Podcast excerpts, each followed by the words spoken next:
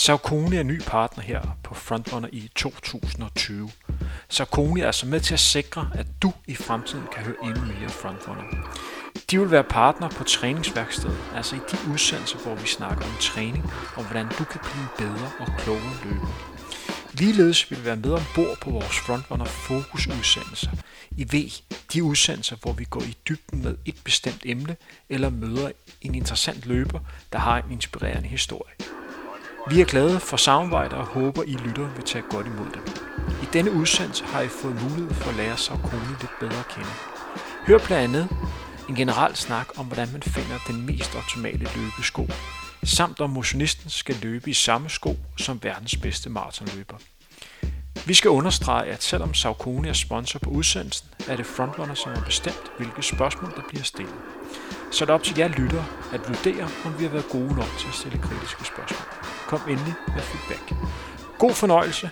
Tak til Saucony for at tro på Frontrunner.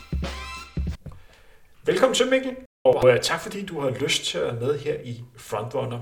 Først og fremmest så skal jeg lige høre, hvordan går du og har det? Det er jo en speciel tid i den her coronatid.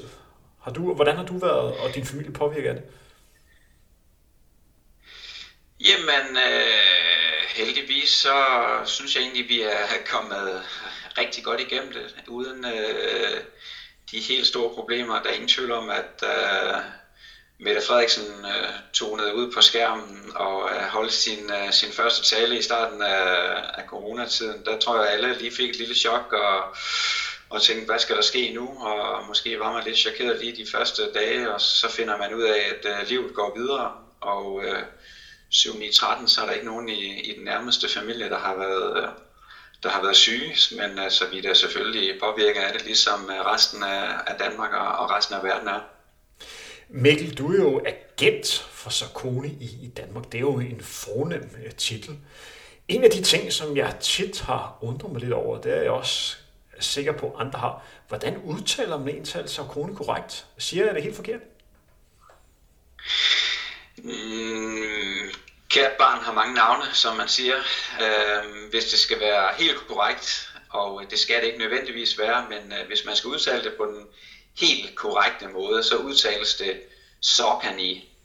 Og der er ingen tvivl om, at det spørgsmål, vi bliver mødt med absolut flest gange, når vi er ude til forskellige events, enten ude i, i butikker, eller ude på messer, eller, eller noget andet, så er det det spørgsmål, vi bliver mødt med flest gange. Og jeg tror, hvis man sådan uh, tager på rundtur i Danmark og hører, hvordan det bliver udtalt, så uh, bliver det udtalt på mange forskellige måder, men jeg tror, de fleste i Danmark udtaler det Saucony, men uh, den korrekte måde vil være at sige Sokani. Hvor mange forskellige udtalelser af navnet har du egentlig hørt? Hua, det er et godt spørgsmål. Det, det ved jeg egentlig ikke rigtig en 4-5 måder, som man sådan løbende støder ind på eller støder ind i, i løbet af sådan en, øh, en arbejdsuge. Mikkel, i denne udsendelse skal vi blandt andet lære Saucony øh, bedre at kende. Vi skal også lære dig bedre at kende, og så komme med generelle råd til jer, der sidder og hører med, om hvad for en overvejelse man har, når man skal vælge løbesko. Men allerførst så skal jeg lige høre historien omkring Saucony, hvordan det startede i sin tid. Mange, som interesserer sig for løbesporten, har jo hørt om rivalisering mellem de to brødre, som blandt andet førte til Adidas og Puma. Og nogen har garanteret også hørt om historien om en tegner, der, der solgte en swish, der så senere blev til logoet for Nike. Men hvordan startede Sarkoni i sin tid? Kan du gøre lytterne klogere på, på rejsen for Sarkoni?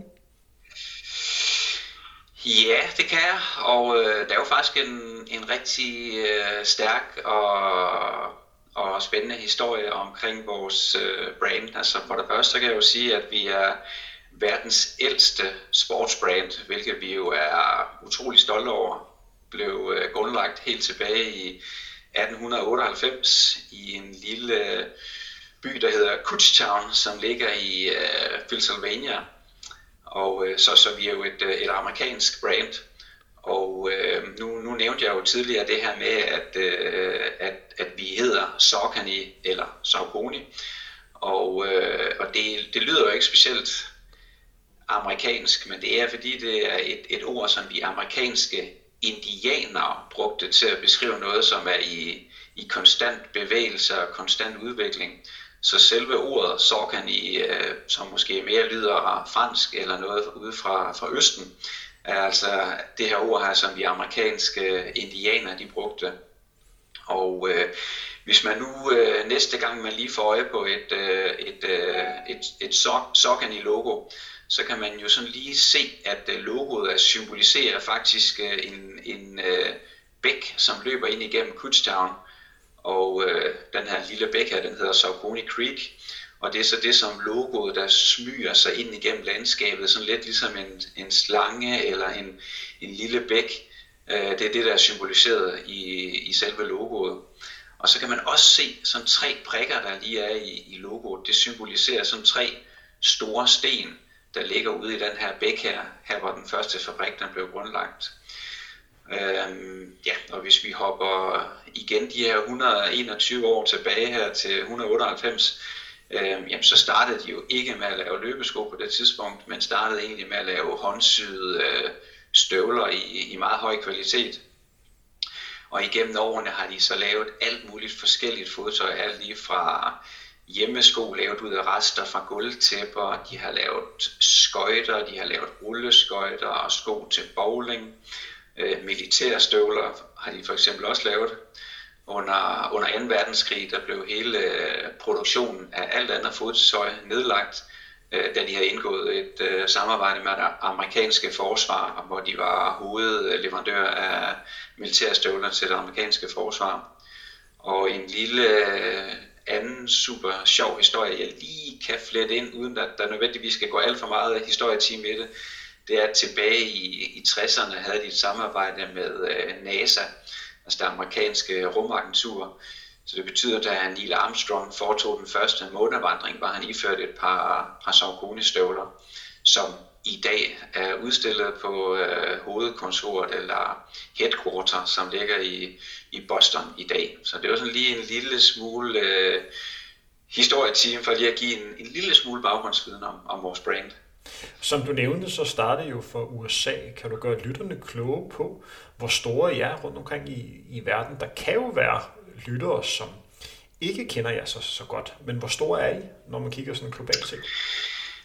Ja, hvis vi kigger internationalt, så er vi et, øh, et ret stort brand, og i hvert fald øh, specielt hvis man kigger på de lande, der har en god øh, øh specialbranche, hvor det måske er lidt mere nørdede løbere. Nu laver jeg godsøjne, det fungerer sandsynligvis ikke specielt godt øh, i en podcast, men øh, øh de lande, der har en god, øh, veletableret specialbranche, der er vi i hvert fald rigtig godt repræsenteret.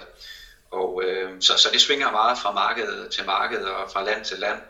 Øh, hvis vi hopper til USA, jamen, så har vi jo i hvert fald i løbet af de sidste, øh, øh, i hvert fald i de sidste 10-15 år været en del af, af top 3, når man kigger på, på specialbranchen derovre. Og hvis øh, vi bliver lidt mere konkrete og hopper tilbage til det til danske marked, jamen, så er der ingen tvivl om, at vi helt klart bliver mødt med det her med, at, at folk, når de hører ordet øh, Sokani eller, eller Saucony, at så, så, så står de og ligner et stort spørgsmålstegn og, og kender måske ikke lige vores brand. Øhm, der er ingen tvivl om, at, at det er, er blevet bedre, og, og kendskabet til vores øh, brand er helt klart blevet øget i løbet af de sidste øh, 5-7 år, men øh, vi har, har stadigvæk et, øh, et, et stort stykke arbejde foran os for at øge øh, kendskabet til, til vores brand, men øh, vi er på rette vej og, og vokser stille og roligt, også vokset en hel del i Danmark her de sidste 5-7 år. Og hvad for nogle produkter har I på, på markedet lige nu? I har jo løbesko og løbetøj, men er der nogle ting, som du også vil fremhæve?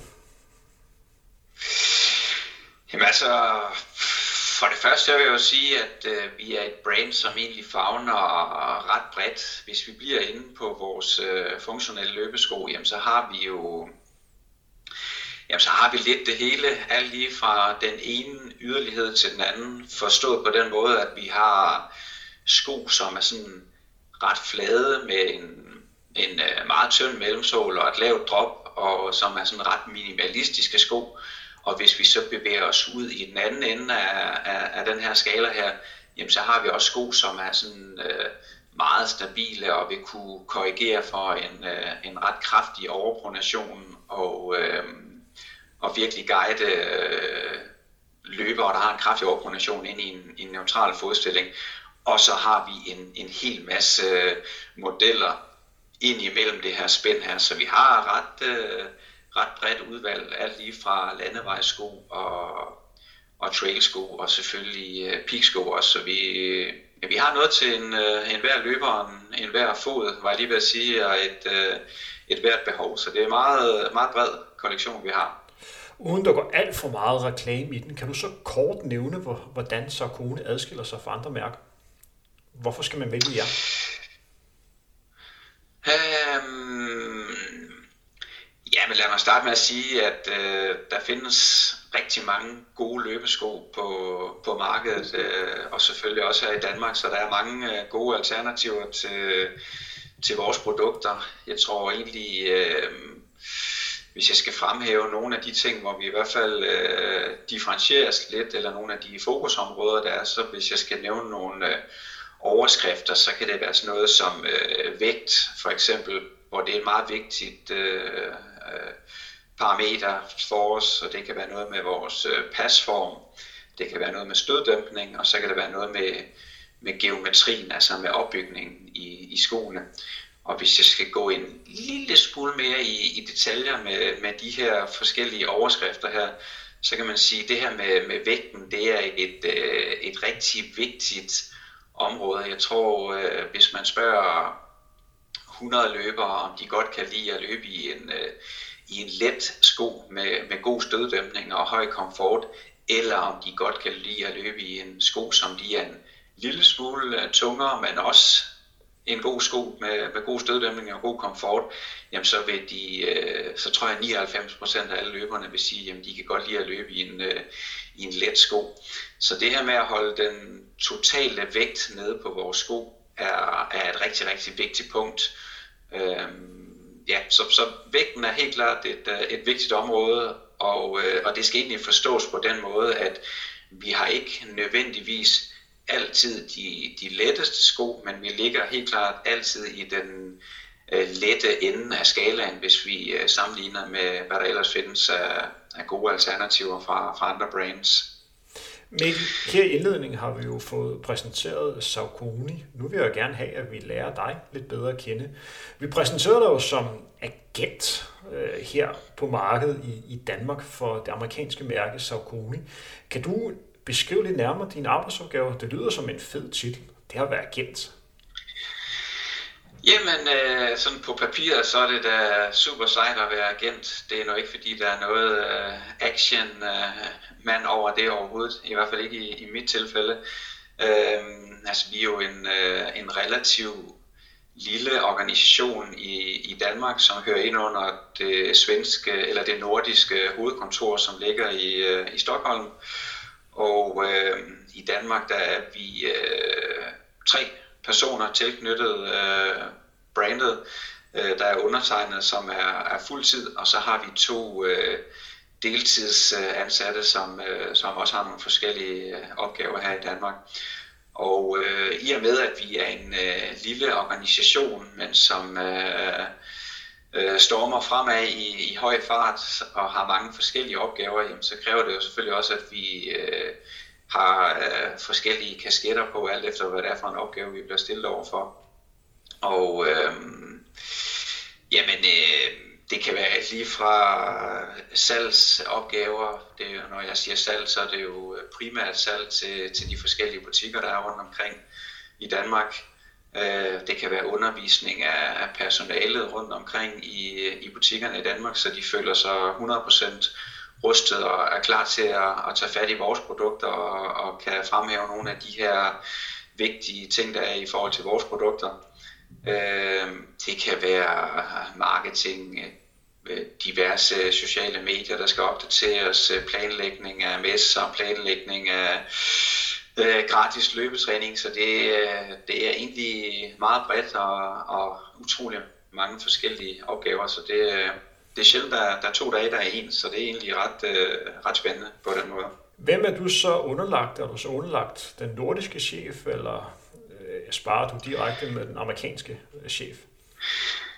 Uh, nej, vi, vi refererer egentlig fra Danmark, der refererer vi til, til svenskerne og har det her, den her tætte dialog med, med svenskerne, som, øh, som vi refererer til. Så, men øh, det er et tæt samarbejde. Det er et øh, nordisk øh, hovedkontor, som sagt, øh, som er i, i Sverige, og, øh, og det tæller så de, de nordiske lande, øh, Danmark, Norge, Sverige og Finland og, og Færøerne. Så Øh, ja, så, det, så vi har inde under det, det nordiske øh, kontor i, i Stockholm. Kan du kort fortælle om din egen baggrund i, i løbesporten? Lad os tage udgangspunkt til at starte med din egen baggrund så som løber. Hvor meget løber du selv? Jamen, øh, det er jo et, øh, et spørgsmål, hvor skal man starte fra? Jeg tror, der er mange, som, som løber, de er måske startet i forbindelse med, at øh, de har dyrket noget andet sport. Og øh, jeg kan da huske, at jeg var en, øh, en lille dreng og blev en øh, lidt større dreng og blev en øh, endnu større dreng. Altså aldersmæssigt, ikke øh, fysisk. Øhm, men øh, løb øh, var jo en del af at, at spille fodbold for eksempel, som jo var det, som øh, alle raske drenge skulle øh, gøre på et eller andet tidspunkt, og måske stadigvæk skal. Øh, men jeg startede med at, at spille fodbold, og der var løbetræning jo også en, en del af at, at spille fodbold og sørge for, at man var i, i god fysisk form. Og øh, så rykker man sig lidt og, og finder måske ud af, at øh, det er meget federe at spille badminton. Og, og der finder man så også ud af, at løb også er en del af at, at spille badminton, og det har, har jeg også gjort nogle år. Og, øh, og, og løb har altid været en del af, af de her andre sportsgrene, jeg, jeg har lavet. Og øh, på et tidspunkt, da jeg mistede interessen for de andre sportsgrene, jamen, så hang øh, interessen for, for løb og løbesporten egentlig, egentlig ved, og, øh, og, jeg, og, jeg, og jeg fortsatte med at løbe. Og øh, ja, og øh, ja, har løbet i de seneste, øh, ja, det ved jeg ikke engang, øh, 30 år ved at, ved at skyde på. Øh, og øh, ja, synes jo, det er en af de, de fedeste øh, sport, der, der man overhovedet kan kaste sig ud i. Udover at du har, har løbet der de sidste øh, 30 år, så har du også arbejdet inden for, for løbesporten den sidste stykke tid. Kan du lige gøre lytterne øh, klogere på, hvad du ellers arbejder med rejsen op til i dag og være ansvarlig for Sarkoni i Danmark? Ja, jamen for en, øh, en hel del år tilbage, jeg tror jeg var i, i starten af 20'erne, der havde jeg et, øh, et job i en periode, hvor øh, når ud ringede om morgenen, så, så var det lidt hårdt at komme ud af sengen, fordi øh, jeg havde et job, der egentlig ikke, øh, ja, det, det, det sagde mig egentlig ikke så forfærdeligt meget. Det var ikke noget, der interesserede mig så meget. Det var bare et job for at tjene nogle penge. Øh, og der fandt jeg ud af, at øh, rent personligt, så, så var det vigtigt for mig dengang, og det er det stadigvæk, at øh, det er vigtigt for mig at, at arbejde med noget, som, øh, som interesserer mig, og der er en, en passion omkring, så det er egentlig et, øh, et øh, job med indbygget hobby. Øh, tror jeg, der var en, øh, en, øh, en rapper, der sagde på et eller andet tidspunkt. Øh, og, øh, og jeg kan så huske der i, i starten af 20'erne, da jeg fandt ud af det her, jamen, der, der øh, fandt jeg ud af, at, at jeg ville arbejde med løb, fordi det var det, der var min, øh, min helt store passion og min helt store hobby. Så hvis man kunne kombinere det arbejdsmæssige med, øh, med, med ens øh, passion, jamen, så var det jo to fluer med et smæk, og det gjorde det utrolig meget federe at gå på arbejde, når man virkelig havde noget, der, der interesserede mig. Og øh, jamen, på et tidspunkt bor jeg i, øh, i Odense og studerer øh, markedsføringsøkonom, og i den forbindelse, der skal jeg skrive øh, hovedprojekt, og øh, der tænker jeg, hvad, hvad kunne egentlig være interessant at, at skrive om, hvordan kan jeg få noget, noget lækkert skrevet på mit CV i forhold til det øh, arbejde, som jeg skal ud og søge på et, øh, et senere tidspunkt, som på en eller anden øh, form skal have noget med løb at gøre. Og øh, øh, jamen, øh, der, der, der tog jeg så fat i en, øh, en øh, stor detailbutik i, i København. Nu ved jeg ikke, om man må nævne nogen navne her. Du nævner i, bare i nogle navne. Du nævner bare navne, Mikkel. Ja, okay, okay. Okay, jamen øh, jeg skulle skrive mit øh, hovedprojekt, og øh, jeg tog kontakt til, øh, til Marathonsport på det tidspunkt, og øh, vi fik lavet en aftale med, at, øh, at jeg kunne skrive øh, hovedprojekt for dem, og øh, jeg kunne arbejde for dem øh, tre dage om ugen, og så havde jeg to dage fri, hvor jeg kunne skrive mit øh, hovedprojekt. Og øh, det fungerede øh, heldigvis øh, rigtig, rigtig fint. Jeg fik øh, skrevet et øh, godt øh, hovedprojekt og blev færdig med mit studie. Og øh, ja, var så heldig at blive ansat i, i, i maratonsport efterfølgende og var der i, i 10 år. Og øh, hvis jeg kigger på mit øh, job nu, jamen, så er der ingen tvivl om, at, at de her 10 år i, øh, i, øh, i maratonsport har givet mig et, øh, et rigtig stærkt fundament i forhold til at lære løbebranchen rigtig godt at kende, både øh, på den måde, hvad det hvad der er vigtigt for øh, kunderne, når de kommer ind, ind i en butik, øh, hvordan man finder frem til de rigtige produkter, og at øh, man selvfølgelig skal prøve nogle forskellige produkter, men egentlig også øh, har fundet ud af, hvad der er vigtigt for, for butikkerne, når de skal sammensætte en, øh, en stærk kollektion, der, der fagner bredt og, og er klar til at, at tage imod det her store, de her forskellige typer løbere, der kommer ind i butikken. Så, så det gav mig et, øh, et rigtig godt øh, øh, fundament at være der i, i de 10 år. Ja, og så som det jo sker igennem livet, så på et eller andet tidspunkt, så får man lyst til at, prøve nogle øh, nye udfordringer, og øh, der var jeg så heldig, at jeg blev kontaktet af, af Sokkerni på et tidspunkt, som øh, ønskede et lidt anderledes øh, setup i, i Danmark, og øh, var ude på udkig efter en, øh, en ny agent, en ny person, der kunne øh, varetage de her interesser for, for Sokkerni i Danmark. Og øh, der var jeg så heldig, at de, de prikkede mig på skulderen og, og spurgte, om, øh, om jeg ikke synes, det kunne være interessant.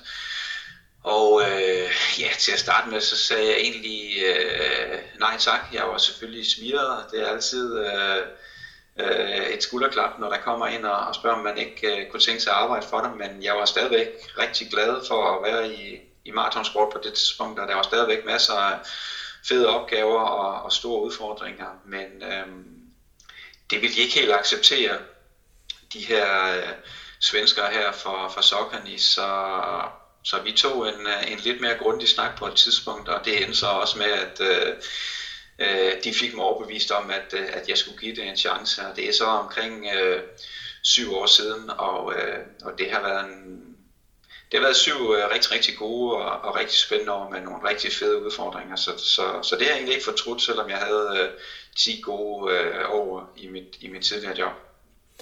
Hvis vi går ind og forholder os til, der, der sker lige nu her i 2020, der var nok ikke nogen af os, der beskæftiger os med et løb, der regnede med, når vi bare går få måneder tilbage, at vi skulle snakke så meget om corona, som vi har kørt nu her.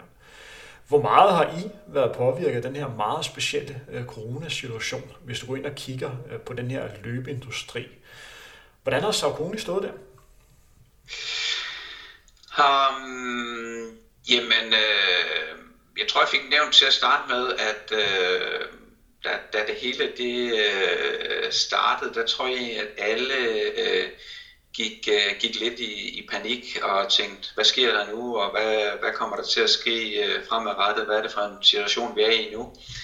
Og øh, der er der heller ingen tvivl om, at øh, den situation, vi har været i her i løbet af den sidste halvdel af, af marts og i april, at øh, den har været meget anderledes end det, vi egentlig havde brugt øh, hele vinteren på at planlægge. Fordi øh, vi har øh, haft en hel del øh, aktiviteter og events planlagt i løbet af foråret, som øh, vi har brugt øh, meget tid og ressourcer på at planlægge hen over foråret.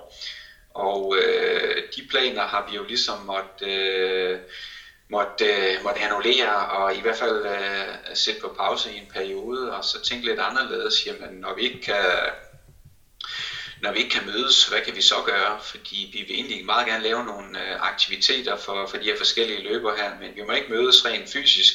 Og mange af de aktiviteter, som vi, vi har haft planlagt, der har måttet uh, sætte på pause, det har været uh, gratis løbetræning uh, rundt omkring i, i Danmark.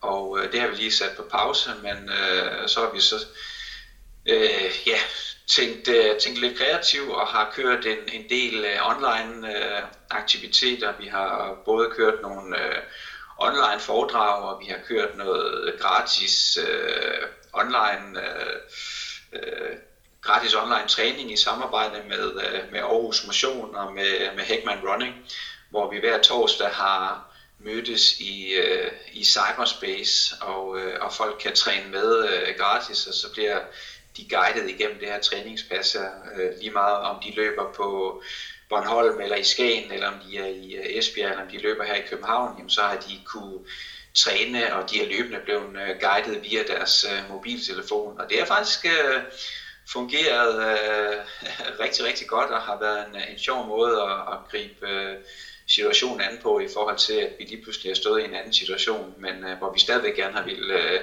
bibeholde en, uh, en, en høj grad af aktivitet.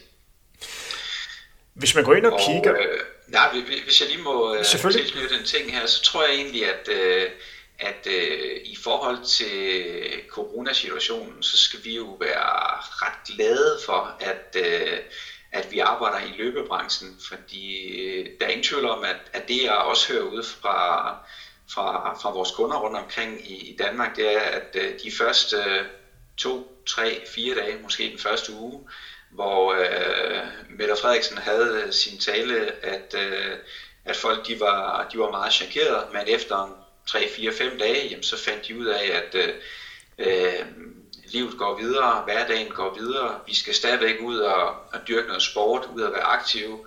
Alle motionscentrene er lukkede, vi kan ikke øh, spille tennis, vi kan ikke øh, gå til crossfit, eller øh, utrolig mange af sportsgrenene var lukket ned, og dem kunne man ikke få lov til at dyrke. Øh, men, men det fede ved løb er, at det er jo noget, man øh, meget nemt kan gøre på egen hånd. Så, øh, så, så, så løbebutikkerne har faktisk oplevet, at øh, den anden halvdel af, af marts måned, da den første til panik lige har lagt sig, at, øh, at det faktisk har været en, en ret god marts, og, og april har også været øh, rigtig god, og der er mange af de her løbebutikker rundt omkring, som faktisk er, har ydet deres omsætning i, i forhold til sidste år.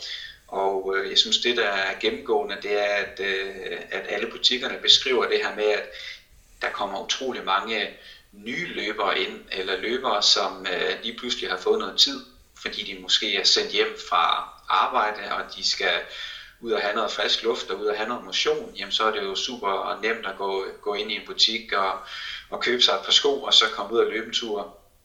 Øhm, ja, så, så der er ikke noget godt ved øh, corona-situationen. Det er bestemt ikke det, jeg siger, men øh, i forhold til løbebranchen, når vi lige isoleret set kigger på den branche, så har det egentlig givet øh, løbebranchen et, øh, et, øh, et lille boom, øh, uden at skal sige noget positivt om øh, coronasituationen. Men øh, på det punkt er det faktisk gået øh, utrolig godt, så det er blevet et, øh, et forår, som har været meget anderledes, end hvad vi havde forventet.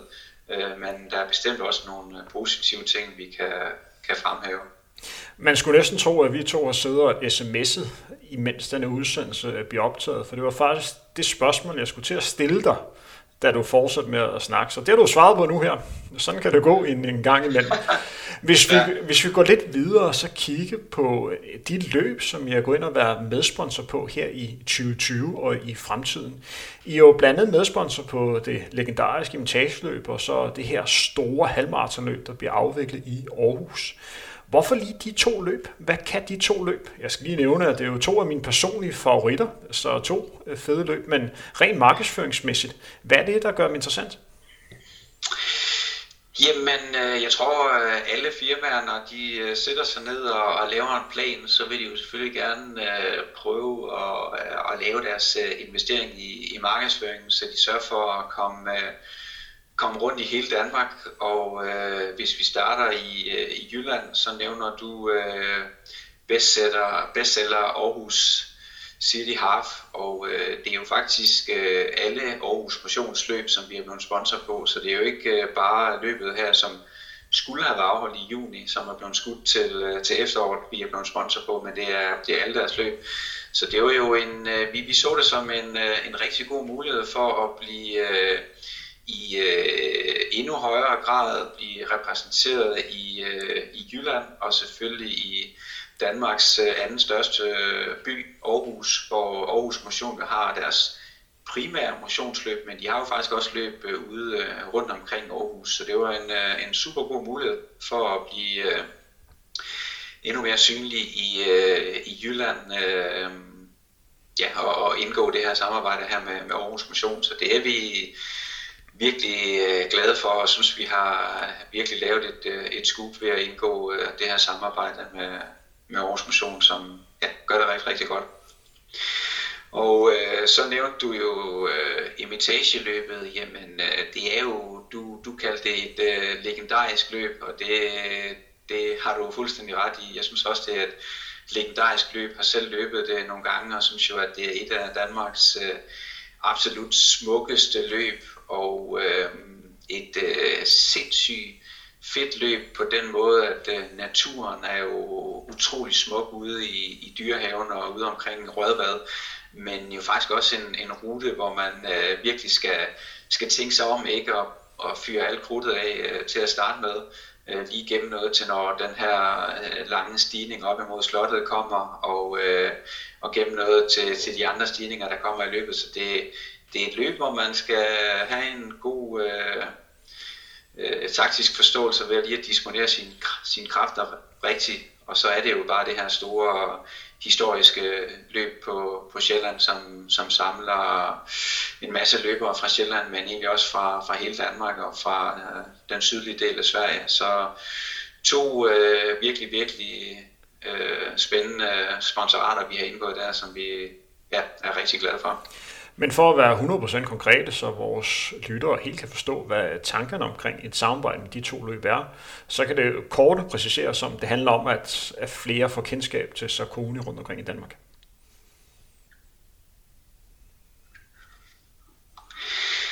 Jamen øh, selvfølgelig, der, det, det er klart, når man øh, investerer en, en del penge i at blive sponsor på de her løb her, så er der jo selvfølgelig en, øh, en øh, stor kommersiel interesse i, at øh, vi, er, vi er et, øh, et brand, der gerne vil vokse, og vi vil gerne øge vores øh, kendskab ude blandt løberne, og det kan man jo gøre på flere forskellige måder, blandt andet ved at indgå øh, de her samarbejder her med, med, med de her løb her, hvor man går ind og er sponsor på løbene.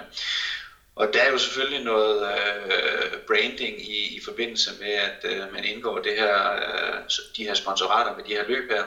Øh, men øh, vi har jo også øh, vores øh, sociale øh, løbefællesskab, en, øh, en løbeklub eller løbefællesskab, som hedder We Who Run Club, som jo egentlig er noget, som øh, startede i øh, Sverige for øh, 3-4 år siden i forbindelse med et øh, legendarisk løb derovre, Lidingö Ø-løbet. Øhm, og, øh, og, det, og det har været en, en stor succes med deres øh, We Who Run Club i Sverige. Og øh, det er vi jo stille og roligt ved at bygge op i Danmark, også startede op i, i efteråret 2019 og bygger stille og roligt på. Og øh, hele grundtanken i forhold til We Who Run Club, det er egentlig, at vi skal ud og lave øh, gratis aktiviteter, som man kan, kan melde sig til øh, og deltage i, lige meget hvilket niveau man er på, og det er jo så blandt andet det, vi vil, også vil bruge de her sponsorater til, og de her løb her. Og øh, jamen, tanken er egentlig, at vi skal lave øh, gratis øh, træningssamlinger, hvor øh, træningerne bliver delt op i, i tre forskellige niveauer, så alle kan være med, og øh, man kan træne på det niveau, man nu engang har. Og at, at vi samtidig skal lave øh, gratis træningsprogrammer, hvis man nu er ved at forberede sig til til bestseller Aarhus City Half, jamen, så får man øh, gratis træningsprogram til det, alt efter hvilket niveau man er på, og kan, øh, kan mødes til de her træninger her.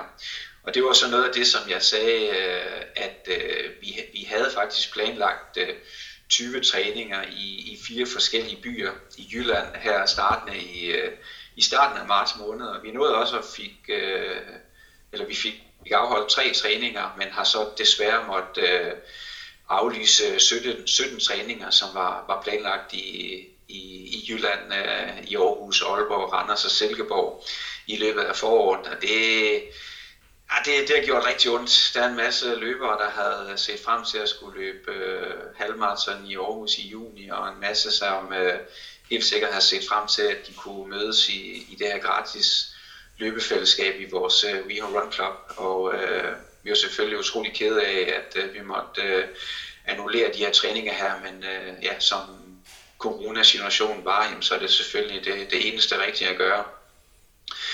Øh, ja, og vi, vi går og øh, afventer situationen og håber på, at vi kan komme i gang med at lave øh, øh, gratis træning både på Sjælland og øh, i Jylland i, øh, i juni måned, men øh, det, det kommer vi selvfølgelig til at melde ud, når vi, øh, når vi har 100% styr på, hvilke retningslinjer det er, der er indenfor i forhold til at over, overholde øh, de her retningslinjer, der bliver stået ud. Og lad os Men, håbe, at... Planen er at starte op med træning, hvor vi både har et træningsforløb frem mod imitageløbet og frem mod øh, øh, bestseller og det har vi i efteråret. Lad os håbe, at situationen til efteråret er sådan, at mange af de her løb, inklusiv de to, som du nævner her, kan afvikles. Øh, der er jo ingen, der ved, hvad fremtiden bringer. Vi håber jo alle sammen, at øh, vi begynder at nærme os en tid, der bliver nominaliseret en lille smule. Men hvad vil det betyde for jer, hvis de to løb her ikke bliver afviklet i år? Huha, ja. Ja, men det, det, det tør jeg næsten ikke at tænke på, men, øh, og jeg skal ikke sidde her og være pessimistisk, men øh, det er selvfølgelig en, øh, en mulighed, at, at de her løb er til, til efteråret, når vi øh, kommer ind i, øh, i øh, september og oktober, at, øh, at, der heller ikke, at det heller ikke er tilladt, og, og, og, og det er forsvarligt at afholde øh, løb på det tidspunkt. Øh, det, det tør jeg næsten ikke at tænke på. Altså vi, vi arbejder egentlig videre på, at, øh, at løbene kommer til at blive, blive afviklet og er, er, øh, er i fuld gang med at planlægge øh, nye træningsforløb og nye aktiviteter. Jeg tør slet ikke at tænke på, hvis det ikke bliver afholdt, men øh, ja, så lad os krydse fingre for, at det gør det, men, øh, men der er helt klart en, en risiko for, at det ikke bliver afviklet til efteråret lad os håbe det bedste. Det er jo det, vi alle ønsker. Hvis vi går lidt tilbage og så kigger på løbeskomarkedet. Det er jo sådan, inden for de sidste par år, så har der været meget omtale om de her carbonplader, der har fået sit indtog øh, i løbesko. Og især et mærke har specialiseret sig i at have de her carbonplader i deres, øh, deres sko. Nu står I også og klar til at lancere carbonplader i øh, løbesko. Og jeg læste mig frem til, at de, at de bliver præsenteret på markedet i, i starten af juli. Kan du kort fortælle om jeres overvejelser omkring brugen af de her carbonblader, samt fortælle, hvad løberne kan se frem til?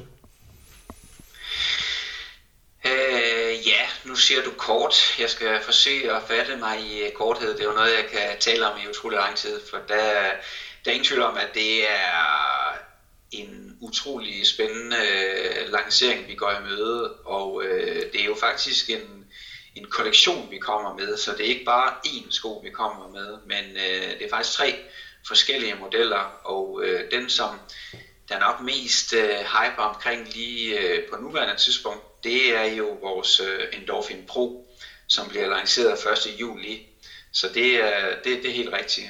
Og øh, og hvis jeg lige ganske kort skal fortælle om uh, Endorphin Pro, jamen, så er det jo den her hardcore race-model, som uh, virkelig er lavet til at, at sætte uh, personlige rekorder. Det er den her meget aggressive og meget hurtige sko med, uh, med en carbonplade bygget ind i, i selve mellemsålen.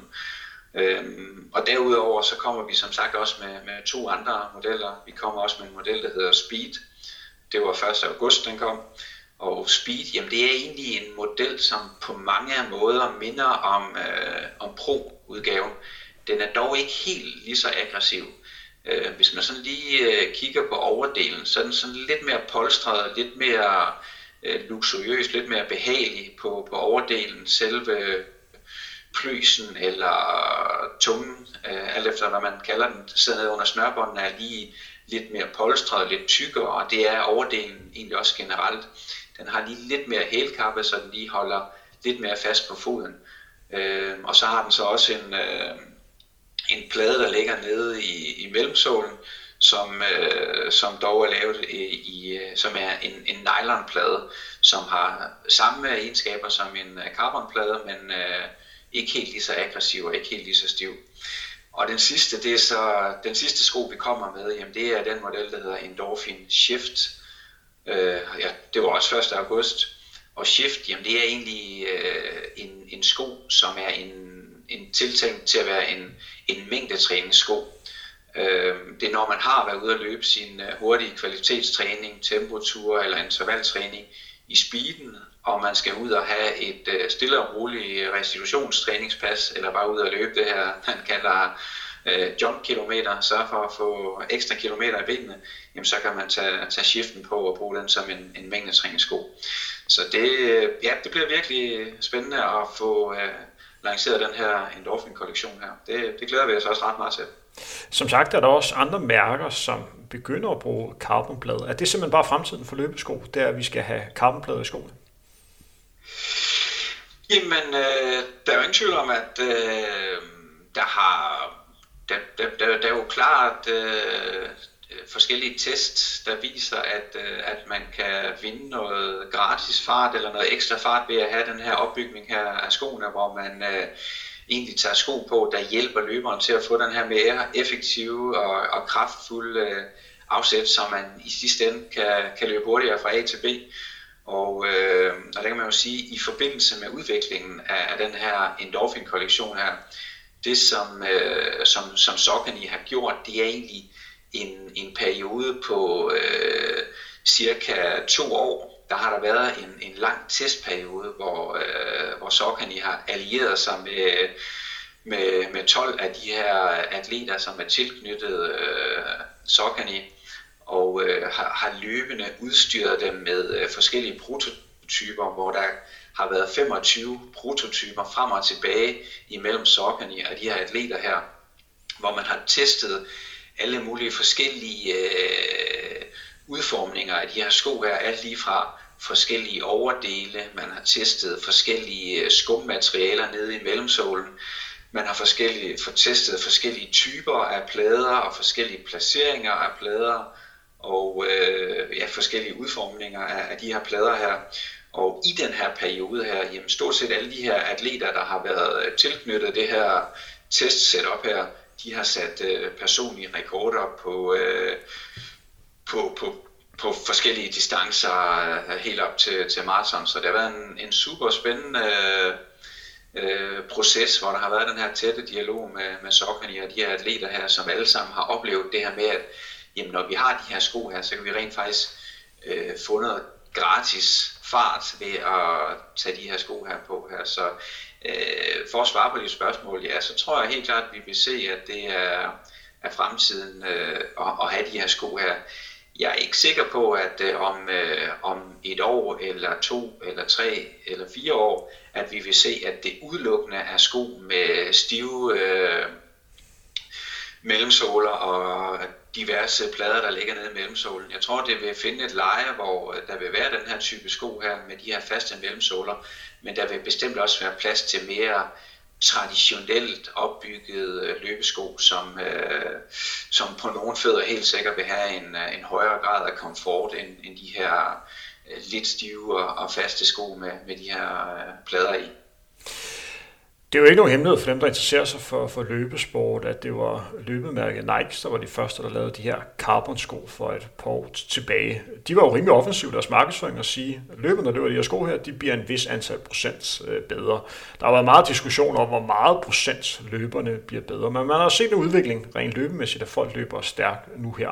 Tør du sige, at øh, jeres sko gør løberne tilsvarende bedre, eller er det farligt at komme ud med? Du nævnte jo lige, at løberne sætter personlige rekorder i dem. Ja, det er klart, øh, hvis, hvis jeg som øh, agent skal komme ud med sådan et uh, statement, så er det jo noget, der skal komme uh, fra, fra, fra Saucony International, og uh, jeg har ikke på nuværende tidspunkt set, at de er kommet ud med nogle specifikke tal på, uh, hvor, hvor meget hurtigere man bliver, så, så det vil jeg helst ikke uh, komme med sådan et uh, helt specifikt uh, svar på. Jeg vil ikke se nogen uh, procentsatser på i hvert fald, men, uh, men uh, ja, vi, må, vi må se, hvad der kommer, og hvordan, uh, hvad der kommer til at ske der. Men, øh, det bliver spændende at følge. En ting, man også skal være opmærksom på, det er jo, at det koster lidt at producere sådan en carbonplade. Vil det også betyde, at man kan forvente, at løbeskoene bliver en lille smule dyrere, end man ellers har set?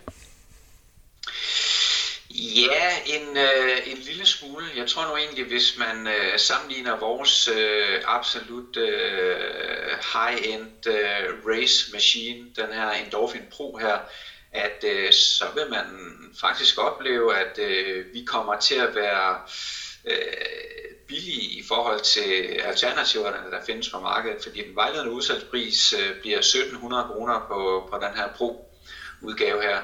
Øh, og, og 1700 kroner, det er, det er bestemt mange penge for, for et par løbesko, men øh, hvis vi sammenligner med, med de konkurrerende mærkers sko med, øh, med carbonplader, så er det faktisk øh, helt klart en billig ende. Hvis man går ind og kigger... Øh, men, men, men, men at carbon er et, øh, et dyrt materiale, og det er jo så det, der er med til at trække øh, prisen op. Men ja, 1700 bliver den for, for vores pro-udgave, så det er øh, relativt billigt i forhold til, hvad der ellers findes. Det vi skal snakke om nu, det er jo sådan nogle lidt generelle spørgsmål angående, hvad for nogle overvejelser man som forbruger skal have, når man skal købe løbesko. Ud fra din erfaring i, i sportsbranchen igennem mange år, så burde du være den rigtige at spørge ind til. Allerførst, hvad skal man være opmærksom på, når man skal købe par løbesko? Øh, jamen altså, jeg, jeg synes jo egentlig, at når man vælger et par sko, så skal man... Øh, så, så jeg synes, pasformen er, er det vigtigste, og i hvert fald det, man skal, skal starte med at fokusere på. Og, øh, og der er det selvfølgelig vigtigt, at man, øh, man prøver nogle forskellige modeller øh, og nogle forskellige mærker.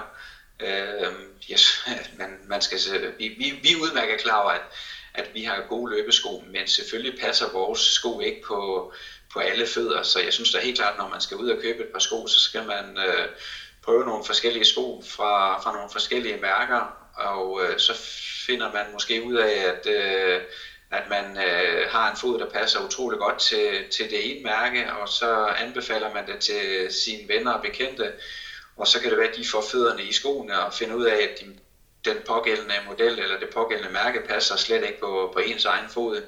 Så man skal prøve øh, at gøre sig sine øh, egne øh, personlige erfaringer ved at, at stikke fødderne i nogle forskellige modeller i, i første omgang øh, øh finde ud af, hvilken pasform, der fungerer godt på ens fødder. Øh, så er der selvfølgelig også det her med, hvad ens øh, behov er. Hvad er det egentlig for en, en sko, man er på udkig efter? Er det en sådan en traditionel mængdetræningssko, hvor man måske har fokus på komfort og en øh, høj grad af støddæmpning, fordi man gerne vil øh, have en, en god aflastning øh, i form af den støddæmpning, der er nede fra, fra mellemzonen, som bestemt også kan være et, et vigtigt øh, parameter at kigge på. Og øh, så kan der selvfølgelig være noget omkring, øh, hvad det er for en skotype, om det er en neutral sko, eller om det er en sko, der har øh, en øh, mild grad af stabilitet, øh, moderat grad af stabilitet eller kraftig grad af stabilitet. Så der er sådan flere forskellige ting, man skal kigge på, men øh, ja, for at svare kort på dit spørgsmål, pasformen er, er rigtig vigtig kombineret med, med de andre ting også. En af de spørgsmål, som jeg har fået allerflest gange, når jeg er ude og snakke med løber, det er, om nybegynder kan løbe i samme slags model som verdens bedste maratonløb. Øh, ja, det kan de helt sikkert, men øh, i hvert fald hvis man kigger på, øh, på mængdetræningssko, så øh, verdens bedste maratonløbere har jo også ture, hvor de er ude at løbe øh, øh, relativt stille og roligt, i hvert fald i forhold til deres, øh, deres niveau, så løber de stille og roligt ture. Og øh, der vil jeg sige, de ture, de løber deres øh, rolige øh, de, deres rolige kilometer i vil jo være langt hen ad vejen med være de samme modeller, som en, øh, en helt almindelig nybegynder og helt almindelig motionist øh, løber sin tur i. Så, så ja, helt sikkert. Øh, så kan man jo sige, at, øh, at den, øh, hvis du kalder ham for øh, verdens bedste maratonløber, så vil han helt sikkert have nogle træningspas, hvor han... Øh, øh, tager fat i en lidt lettere øh, træningssko, hvor han måske lidt går på kompromis med, med støddæmpningen og, øh, og, og holdbarhed og stabilitet osv., men for at få den her fornemmelse af, at han har en, øh, en hurtigere og lettere sko på. Og lige præcis der synes jeg måske ikke nødvendigvis, at, at nybegynderen skal begynde at eksperimentere med at løbe i de her helt lette, øh, øh flade, øh, tynde sko. Øh, det synes jeg måske lige, de skal have løbet i et stykke tid og have stille og roligt have vendet kroppen til øh, at, at få nogle kilometer af benene, før de begynder at kaste sig ud af i at, at løbe i, i den type sko. Øh, så, så hvis det er den type sko, så nej, men som, som sko, ja, helt sikkert, der, der, vil, der vil det være de samme sko, de kan løbe i. Så er det ved konkurrencesko, man skal være opmærksom på, hvordan ens niveau og ambitionsniveau er? Ja, altså det er jo, vi kender alle sammen den her fede fornemmelse af at tage et par helt lette sko på og tage ud og løbe en tur. Og øh, det er bare fedt at hoppe i de der super lette, hurtige sko.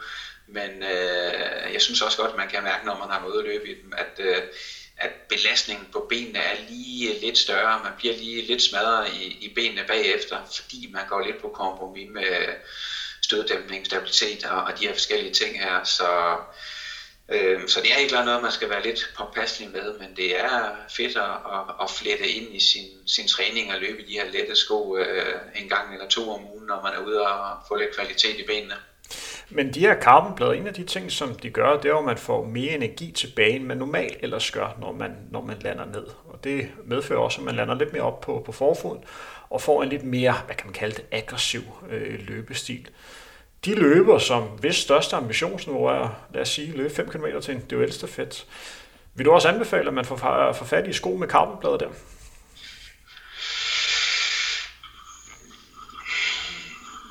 Nej, det vil jeg egentlig ikke. Jeg, jeg tror, den løber, du beskriver der, øh, der er måske øh, nogle punkter, hvor de vil kunne vinde øh, væsentligt mere tid for det første at få øh, nogle flere kilometer i benene.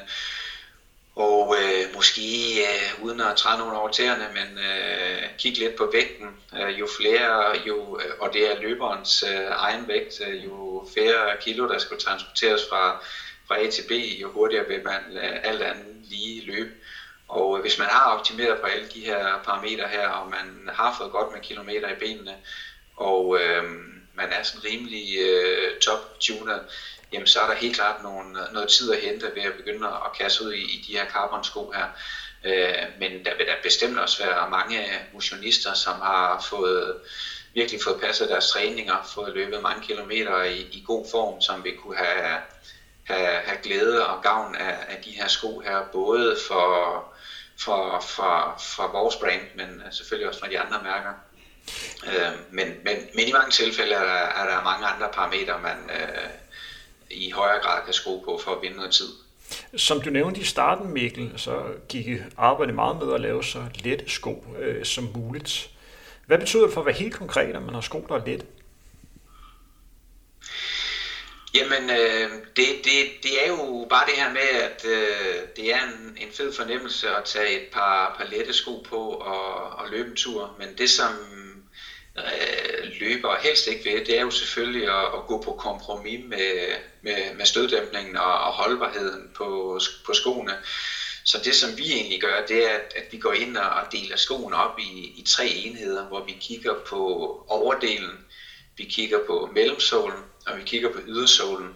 Og når vi så går ind og kigger på hver enkelt del og kigger på materialevalget og, og udformningen af materialet og mængden af materialet, og kigger på, øh, om der findes nogle lettere alternativer, jamen hvis man så hele tiden lige kan tweake en lille smule på, øh, på de her forskellige øh, øh enheder her, de har sparet et par gram på overdelen og udvikler en, en, en mellemsolsskum, som lige er lidt lettere, men stadigvæk har god støddæmpning, udvikle lidt på ydersålen, jamen så kan man ende op med et, øh, et produkt, som helt klart ligger i den, den lette ende, men uden man går på kompromis med støddæmpningen. Så det er bare fedt at, at, at sætte de her lette sko på her.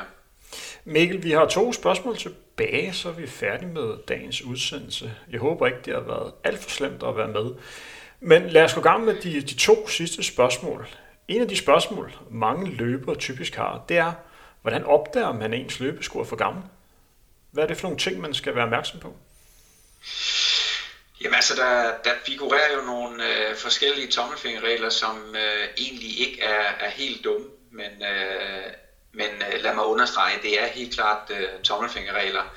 Øh, hvis, hvis man kigger på en, øh, en mængdetræningssko, så tror jeg egentlig, de øh, fleste brands, inklusive øh, Saucony, vi siger, at på vores mængdetræningssko, der er omkring 800 til, til 1000 km i vores sko. Så, så det er i hvert fald en, øh, en rigtig god idé at holde noget, øh, noget regnskab med, øh, hvor mange kilometer man har løbet i sine sko. Og øh, der er jo efterhånden så mange smarte apps derude, Garmin Connect og Endomondo og Strava og, og, og så videre. Garanteret også nogle flere apps, som kan hjælpe en med at holde styr på, hvor mange kilometer man har løbet i sine sko. Så, så det vil jeg da helt klart anbefale, at, at man øh, har sådan rimelig styr på, hvor mange kilometer man har løbet i sine sko og øh, prøver at holde sig inden for det her, i hvert fald øh, 800-1000 km.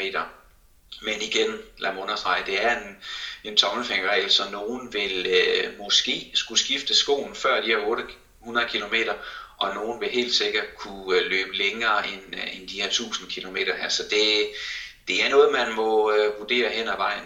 Øh, men, men der er ingen tvivl om, at, at den dag, man går ud og køber et par nye løbesko, der vil man helt klart kunne mærke, at okay, jeg skulle måske have skiftet min sko øh, lidt før, eller man kan i hvert fald mærke, når man kommer over i en, i en ny sko med en, en god, frisk støddæmpning, at, øh, at man får noget mere hjælp ned fra, fra skoens mellemsåle. Så, så den ene tommelfingerregel, det var det her med 800-1000 km. Og så er der den anden øh, tommelfingerregel, det her med, at, at når man har haft skoen i, øh, i to år, i øh, altså 24 måneder, så skal man i hvert fald begynde meget kraftigt at overveje at, at skifte skoen, også selvom man nødvendigvis ikke har løbet de her 800-1000 km. Øh, mellemsålsmaterialet står sådan stille og roligt og, og falder sammen og bliver lidt øh, fastere i det, og de vil tabe øh, en lille smule øh, støddæmningseffekt hen over tiden. Men igen, det er også en, øh, en tommelfingerregel. Men så den, den sidste kommentar, jeg lige vil nævne til det, det er måske det her med, at, at det variation i træningen og variation i ens øh, løbesko er jo faktisk også en, en måde, hvor man kan reducere den her totale belastning hen over en uge, hvis man har to forskellige modeller, som man skifter imellem, og meget gerne øh, to forskellige modeller, altså ikke bare den, den samme sko i to forskellige udgaver, men, men to forskellige modeller. Gerne for to forskellige værker, det betyder egentlig ikke så meget, men, men to forskellige modeller, som man skifter imellem. Og ved den måde, så kan man så forlænge skoens øh, levetid og samtidig reducere øh, belastning på, på benene sådan i, i løbet af ugen ved at have en forskellige måder, at man bliver aflastet på med skoene. Skal det så være øh, to sko, der er af samme model, eller ser du helst som ekspert, at det skal være to forskellige modeller? Øhm, og det, er en, det er en meget lang diskussion at, at gå ud i, fordi øh, sådan det korte svar er, at, at jeg vil sige, at det skal være to sko af den, øh, den samme type. Altså hvis man er en løber, der er normalt løber i, i neutrale sko, så skal det være to neutrale modeller, man, man skifter imellem. Er det to sko med en moderat stabilitet, så skal der være to sko med en moderat stabilitet, man, øh, man skifter imellem. Og, og der vil også helt klart være situationer, hvor man øh, øh, mås, måske kunne have en, øh, en alternativ. Øh, hvis jeg skal komme med et eksempel, lad os øh, antage, at man har en løber, der løber normalt løber sine kilometer i en øh, neutral sko, men personen skal i gang med at løbe øh, maraton og kommer ud på nogle øh, meget lange ture, hvor man når ud til det her stadie her, hvor man når til, til, til det her stadie her, hvor man begynder virkelig at blive træt, man begynder at falde sammen. Det kender vi garanteret alle sammen, når vi kommer ud på de længere løbeture. På et eller andet tidspunkt, vi begynder at blive trætte, vi begynder at falde sammen. Når man begynder at falde sammen, jamen, så starter det jo hele vejen op fra fra koreområdet og hoften, og at man begynder at falde sammen, og når man begynder at falde sammen, så begynder man også i, i højere grad at, at rotere ned i foden og overpronere. Og der kan man i hvert fald øh, argumentere for, at jamen, hvis det er en, en løber, der løber normalt øh, de korte, kortere ture i en neutral sko, som skal til at løbe maraton, kan måske med fordel vælge en, en sko på de længere ture, der har lidt mere stabilitet til, når de når til det her stadie her, hvor de begynder at blive øh, trætte og begynder at falde sammen. For der findes øh, rigtig gode sko med lidt stabilitet i, som øh, neutrale løbere sagtens skal løbe i. Og hvis vi går ind og, øh, hvis vi går ind og kigger på, øh, på vægt, når vi snakker, hvor meget en løbesko kan holde, så er det jo generelle betragtning. Det har du også svaret på ganske grundigt. Men alligevel har det noget betydning, hvor meget man vejer, øh, når man løber lad os sige, en løber, der vejer 100 kilo, slider han hans sko mere end en løber, der vejer 70? Jamen, det, det er et super godt spørgsmål, fordi det er jo lige præcis sådan noget, der gør, at, øh, at den her tommelfingerregel, som, som man kan arbejde med, med de her 800-1000 km, at, at øh, nogle løbere kan, kan springe skalaen, kan man sige, øh, den ene eller den anden vej.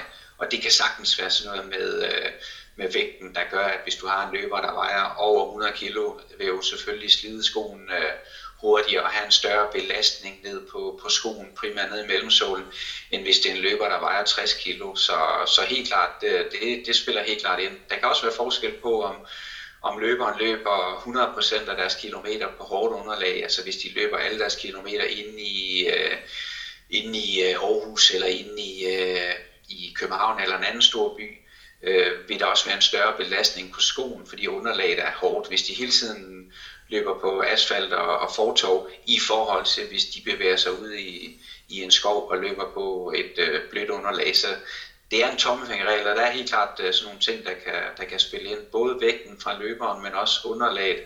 Og så kan der være noget med, hvordan løberen har kontakten med underlaget, hvor man øh, ser eksempler på, at nogle løbere faktisk øh, slider deres sko ekstremt hurtigt op, øh, primært nede i området omkring øh, hælen, fordi de stadigvæk de har en lille smule øh, fremaddrift i det, de sætter foden i, øh, så kan de slide øh, hul på ydersålen ret hurtigt. Så det, det er en tommelfingerregel, så man skal nogle gange lige øh, stoppe op og, og kigge på sine sko og se, hvilken, øh, hvilken stand den er i.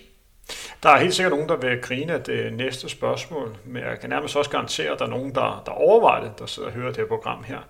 Carbonplader, der er i løbesko, kan de ikke blive slidt?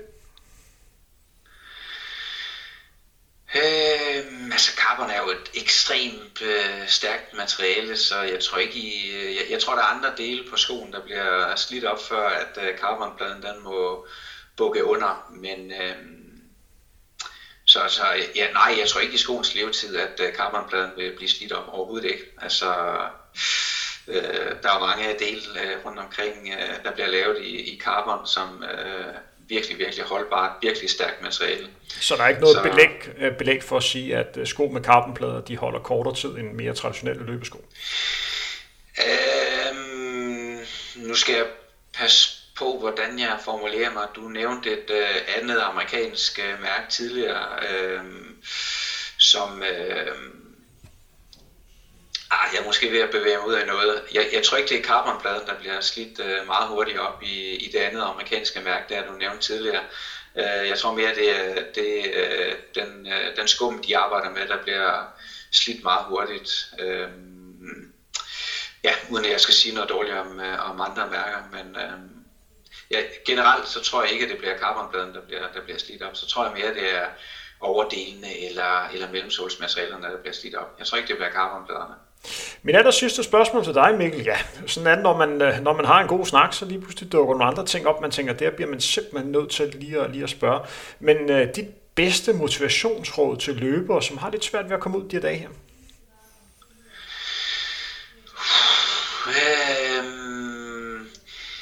Jamen, det, det er jo nok meget individuelt, øh, og jeg, der er heller ikke tvivl om, at øh, der er mange løbere, der har været i en øh, øh, svær periode her på det, øh, det, det seneste, i form af, at øh, alle de her løb, de har trænet til her i løbet af foråret, og øh, øh, til efteråret, der har passet deres vintertræning, at de lige pludselig øh, ikke bliver afviklet, så det må jo næsten være at, at sætte sig nogle nye mål, og øh, det er måske øh, lidt svært. Øh, det behøver i hvert fald ikke nødvendigvis at være et motionsløb, fordi det ved vi jo ikke reelt set, hvornår det bliver afviklet, men sætte sæt sig nogle nye mål, og det kunne jo være Ja, det ved jeg ikke. Nu tager du mig lidt med bukserne nede, men øh, det kan være at løbe et Strava-segment på en eller anden tid, eller udfordre sine venner, eller sætte en challenge op med ens løbevenner og lave en rute ude i en skov, som man, øh, man løber, eller ja, i hvert fald prøve at, at finde nogle, øh, nogle nye mål, der kan være med til at